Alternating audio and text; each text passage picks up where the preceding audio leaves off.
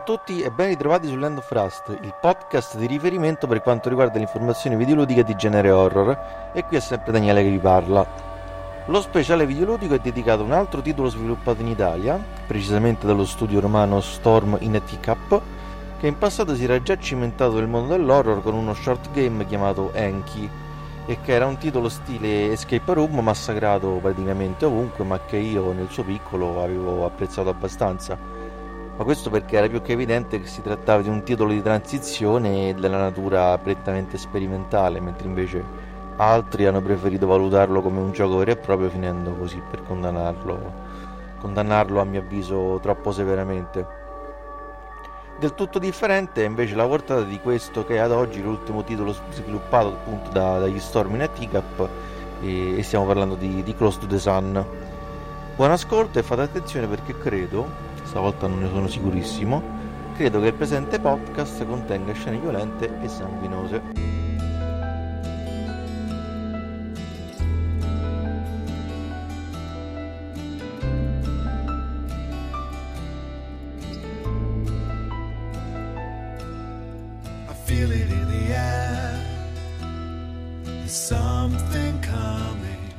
Close to the Sun è ambientato alla fine del 1800 in un passato alternativo in cui il noto scienziato e inventore Nikola Tesla diventa un magnate di successo e di grande influenza, a tal punto da costruire una gigantesca e veneristica nave chiamata Helios.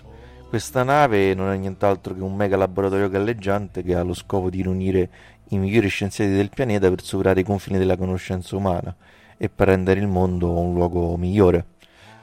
Una fisica che lavora proprio sulla Helios, di nome Ada Archer, spedisce una lettera a sua sorella invitandola a recarsi proprio sulla nave.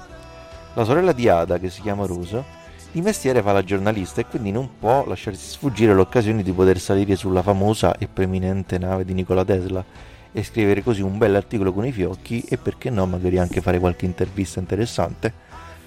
Una volta salita a bordo sulla Helios, tuttavia, Rose capisce che alcune cose non quadrano qualcosa di letale e pericoloso si aggira su una nave e per evitare la fuoriuscita è stato imposto un regime di quarantena. Rose, se non l'avete capito, è la protagonista del gioco, parte alla ricerca quindi di sua sorella per poter far luce su ciò che è accaduto sulla Helios.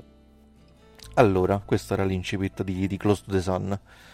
Partiamo da un punto fondamentale, cioè che eh, il team Storm in Teacup si è preso un grosso rischio nello scrivere questo soggetto e il motivo è più che evidente. Fin dalle prime battute non si può fare a meno di pensare a quel gran, quel gran giocone chiamato Bioshock, perché tanti sono i punti di contatti con, uh, con il titolo di Rational Games, come la presenza di una location costruita sulla base di un'utopia e fatta a immagine e somiglianza del proprio creatore. E appunto poi lo stesso Nikola Tesla è ovviamente accostabile all'Andrew Ryan di Bioshock, sia per pensiero sia per modi di porsi ed è evidente di come il background narrativo di Close to the Sun sia di natura fortemente derivativa, proprio per gli accostamenti appena citati, e questo non, non deve essere poi sostanzialmente un male, perché ormai nel 2020 fare un gioco che non abbia in minima parte un rimando o una similitudine con qualche altra opera già pubblicata in passato è diventato pressoché impossibile. Tutto questo quindi per dire che l'idea alla base della trama di Close to the Sun per me non è sbagliata, anzi sulla carta l'ho trovata anche molto intrigante. E proprio per l'idea di questo Nikola Tesla che come sapete nella, nella, vita, nella realtà praticamente è morto abbandonato di, di fame, insomma abbandonato da tutti, dal resto del mondo, mentre invece in questo gioco diventa un uomo d'affari e che prende e decide di fare di testa sua in barba al resto del mondo, insomma proprio in maniera proprio del tutto simile a Andrew Ryan in Bioshock.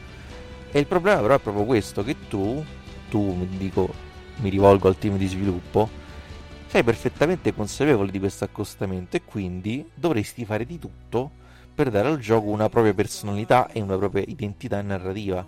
E invece a conti fatti non risulta così. Perché se da una parte avevi Bioshock che ti va a scavare su vette filosofiche elevatissime, trattando temi, i temi quali il razionalismo, il minarchismo oppure il ruolo dell'uo- dell'uomo come figura forte e centrale all'interno di, di, una civiltà profondamente individualista.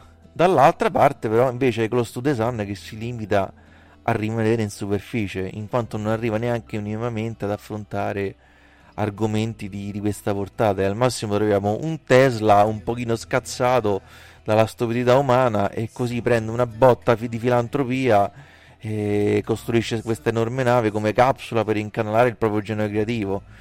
E, pure insomma anche da una parte pure per metterlo nel di dietro al suo rivale di sempre ossia Thomas Edison perché stanno, nella trama ci sono anche alcuni, alcuni, riferimenti a Edison poi vabbè non vi sto, non vi sto a dire insomma e la cosa che mi ha lasciato poi ulteriormente perplesso eh, è che a differenza appunto di Bioshock dove comunque tutto si concentra attorno alla, a questa figura quasi mistica di Andrew Ryan in Close to the Sun a un certo punto più o meno verso la metà del gioco Tesla sparisce, sparisce, o meglio, tutti gli eventi relativi al, al, al, misterioso disastro che si è scatenato su sta nave, insomma, esce fuori che non ha nulla a che fare con Tesla, né ai motivi per cui è stata creata Helios.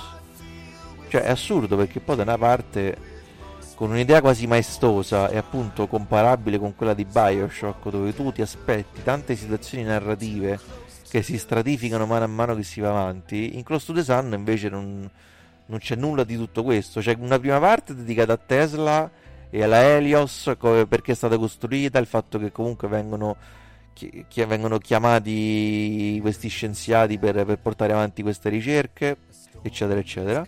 E la seconda parte invece dove com- si comincia a entrare invece nel merito di cosa è successo su, su sta nave. Praticamente Tesla ha un ruolo marginalissimo e che quindi se Tesla non ci fosse stato era praticamente la stessa cosa. Cioè, e questo aspetto mi ha veramente deluso perché comunque dal momento che sei una produzione indie e quindi non ti puoi permettere grandi mezzi per fare un gioco enorme dal punto di vista ludico, eh, io qua mi sarei aspettato invece di, di, trovare un grande focus proprio nei contenuti.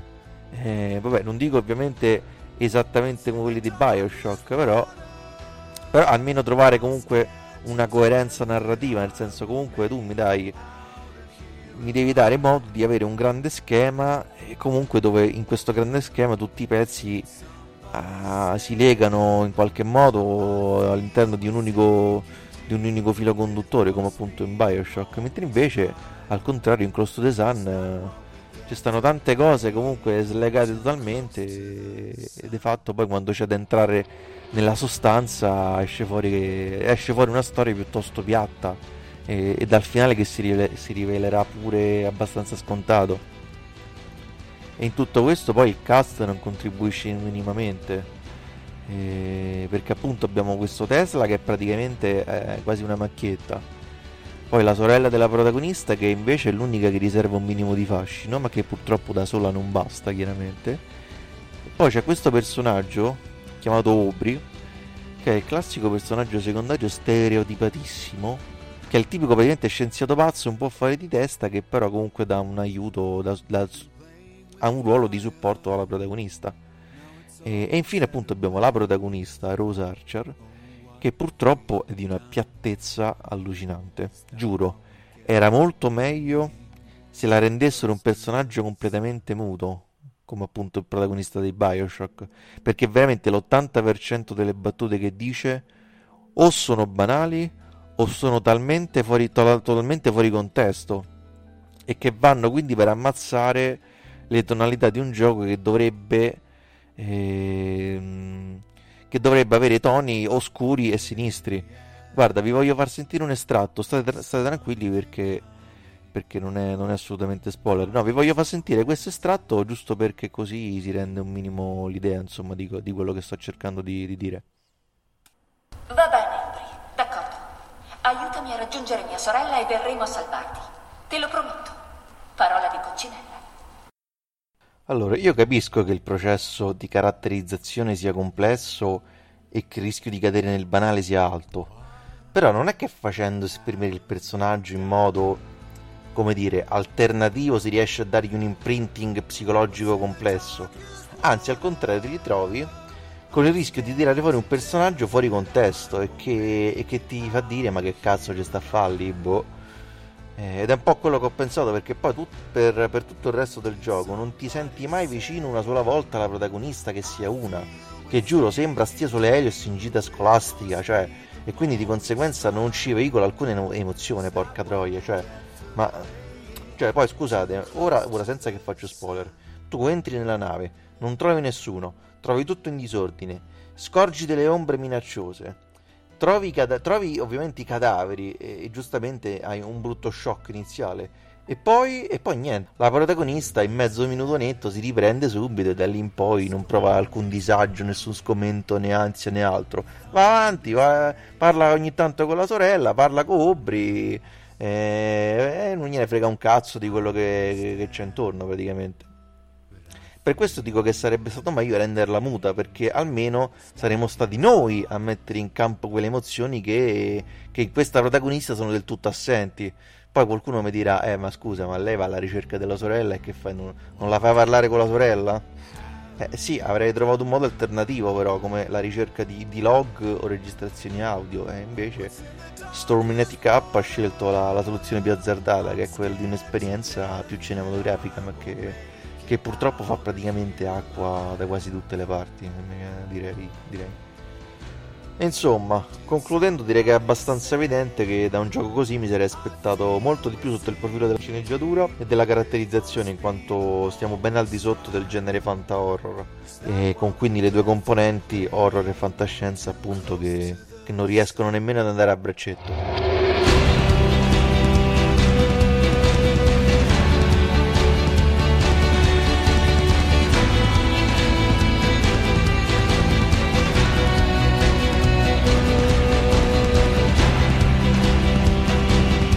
Allora, sotto il profilo della giocabilità, Storminatic, Storminatic scusate, propone un'avventura dalle tinte classiche dove esplorazione e ricerca costituiscono gli elementi maggiormente rappresentativi. Direi forse anche troppo classico, in quanto appunto, oltre che andare alla ricerca di foto e documenti, non si riesce ad andare. Eh, il gameplay quindi generalmente non presenta nulla di particolare. Io, beh, da una parte non l'ho disprezzato perché comunque a me piace comunque andare alla ricerca andare a esplorare in giro, cercare documenti, eccetera, eccetera. Ma quindi, insomma, non aspettatevi nulla di, di particolarmente innovativo, ecco.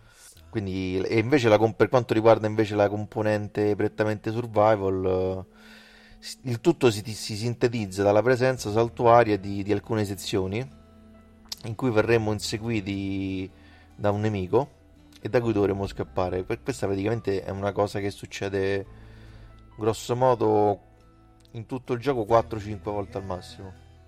In pratica parliamo di un minigioco che si attiva appunto di tanto in tanto e, e dove in cui dovremmo seguire un percorso e fare attenzione a, ai bivi per non rischiare quindi di prendere la strada sbagliata e quindi di, di essere catturati dal, dal, nemico e lì sarebbe irrimediabilmente game over dato che non possiamo neanche difenderci e, e, niente, da vecchio appassionato per me questi inseguimenti era meglio se non ci li mettevano proprio perché è un po' lo stesso discorso che ho fatto prima sulla trama in relazione a Bioshock. Che senso ha che tu mi fai un gameplay strutturato, meglio, non tanto in gameplay, ma proprio questa parte di gameplay strutturata in questo modo quando hai un certo Outlast, cioè proprio un nome, ho detto proprio un nome a caso, eh, perché poi avrei potuto citare anche altri esempi più, più antichi, diciamo quando tu hai un certo Outlast che comunque propone una, la stessa formula e la, fa, e la fa 100 volte meglio. Cioè questa parte di gameplay eh, dovrebbe essere ciò che dovrebbe far rientrare Close to the Sun nel genere survival horror, ma invece in realtà è una puttanata. Cioè perché non c'è tensione, non c'è ansia, la paura è inesistente. E poi, e poi tra l'altro è stata fatta anche in modo molto grossolano perché si presta facilmente al cosiddetto trial and error e con il risultato poi che quindi una volta superata la prova non, si, non ci si sente neanche soddisfatti, cioè comunque perché magari uno è morto 4-5 volte e quindi non c'è neanche soddisfazione di tutto qua. E la stessa cosa la riservo anche all'altra componente ludica presente appunto in, in Close to the Sun che riguarda la risoluzione di enigmi.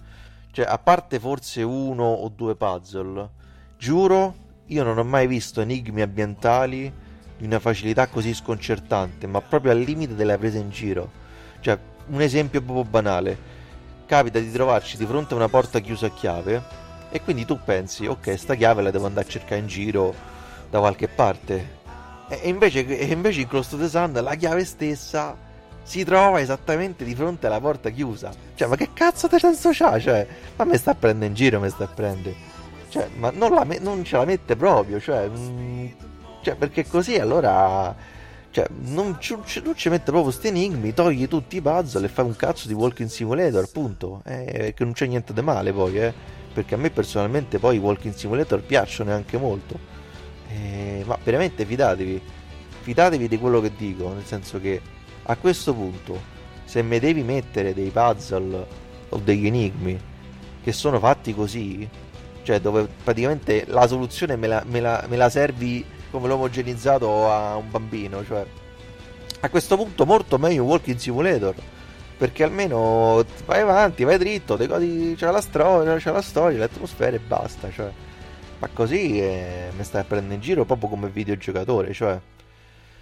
E andando avanti concludiamo in bellezza con questo blocco parlando della resa delle atmosfere che personalmente eh, per me è del tutto insufficiente perché è sviluppato in modo anche qui del tutto superficiale.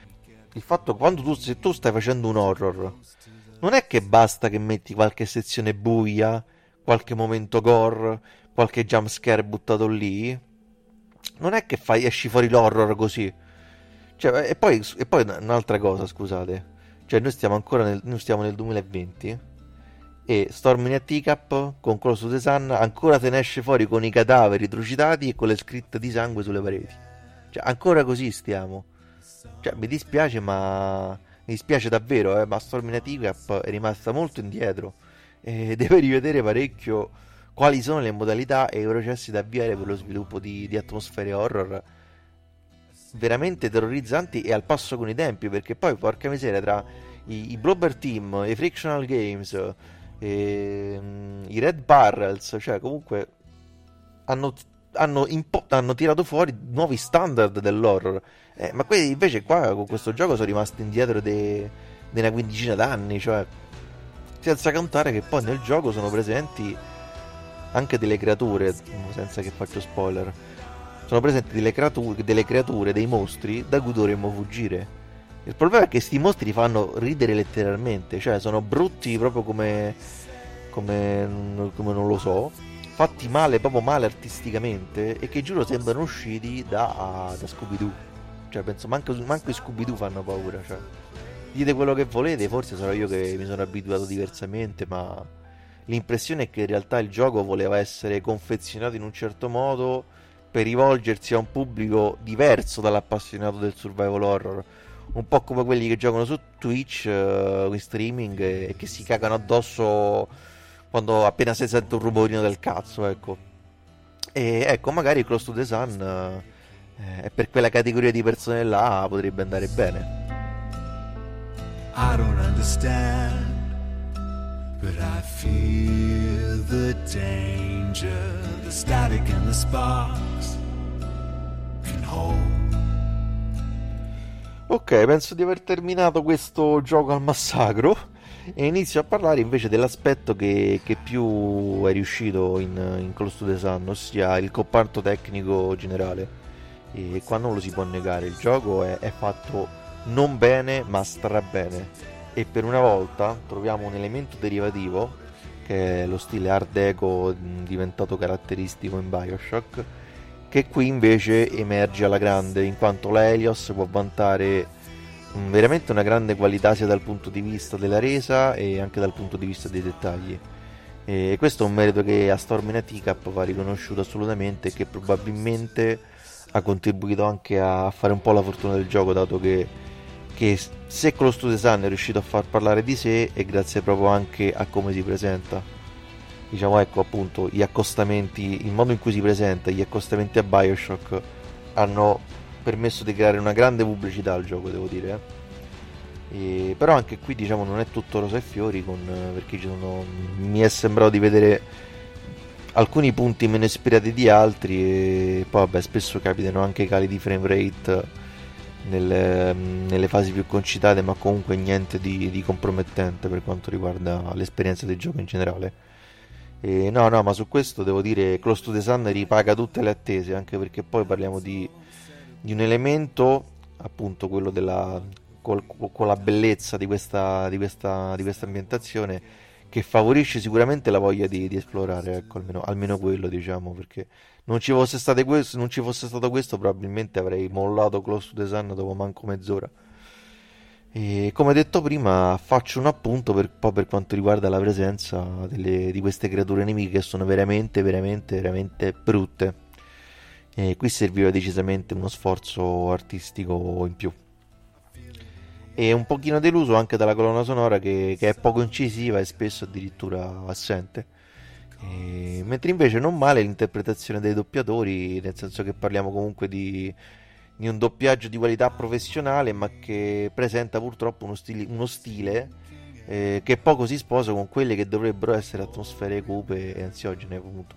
Come l'esempio che vi ho fatto sentire prima, cioè comunque tu stai su questa nave, in questo disastro, dove c'è sta un casino, stai, sei alla ricerca di tua sorella, sei preoccupato, eh, sei preoccupata e tu te ne esce fuori con parola di coccinella, ecco tutto qua.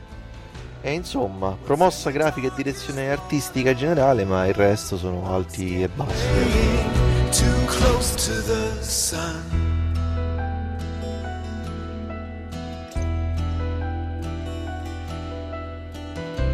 E questo doveva essere il progetto di svolta di Stormina Teacup, ma purtroppo a mio avviso fallisce su quasi tutti i fronti perché Close to the Sun non solo è fortemente derivativo, ma non fa nulla per avere un'identità propria viene penalizzato da, da, scelte del team di sviluppo che per me sono quasi del tutto sbagliate. Cioè il gioco parte che sembra voglia essere un fanta horror alla Bioshock, ma purtroppo... Purtroppo com'è? Che succede? Che la fantascienza non è un motore di nessuna riflessione e l'horror non è motore di alcun senso di terrore. Parliamo poi quindi di un gioco che sembra partire discretamente bene, creando curiosità e, e, e intrigo, finendo poi invece per appiattirsi in modo tremendo, anche per via di un cast uh, direi scarsamente caratterizzato. E, e, in sostanza l'unico vero motivo per cui mi sento di consigliare Close to the Sun è solo se siete appassionati di, di art deco e, e dello stile steampunk. Su questo il gioco mi sento di dire che non delude affatto, ma anzi almeno lì riesce a essere assolutamente affascinante e a tratti anche suggestivo, devo dire. E per il resto, ripeto quello che dicevo all'inizio, non è sbagliato recuperare, recuperare idee già proposte in passato e così non è neanche sbagliato quindi rielaborarle sotto un'altra chiave di lettura, però citando un po' Thomas Edison, se poi le idee non si mettono in pratica, esse risulteranno solo prive di valore.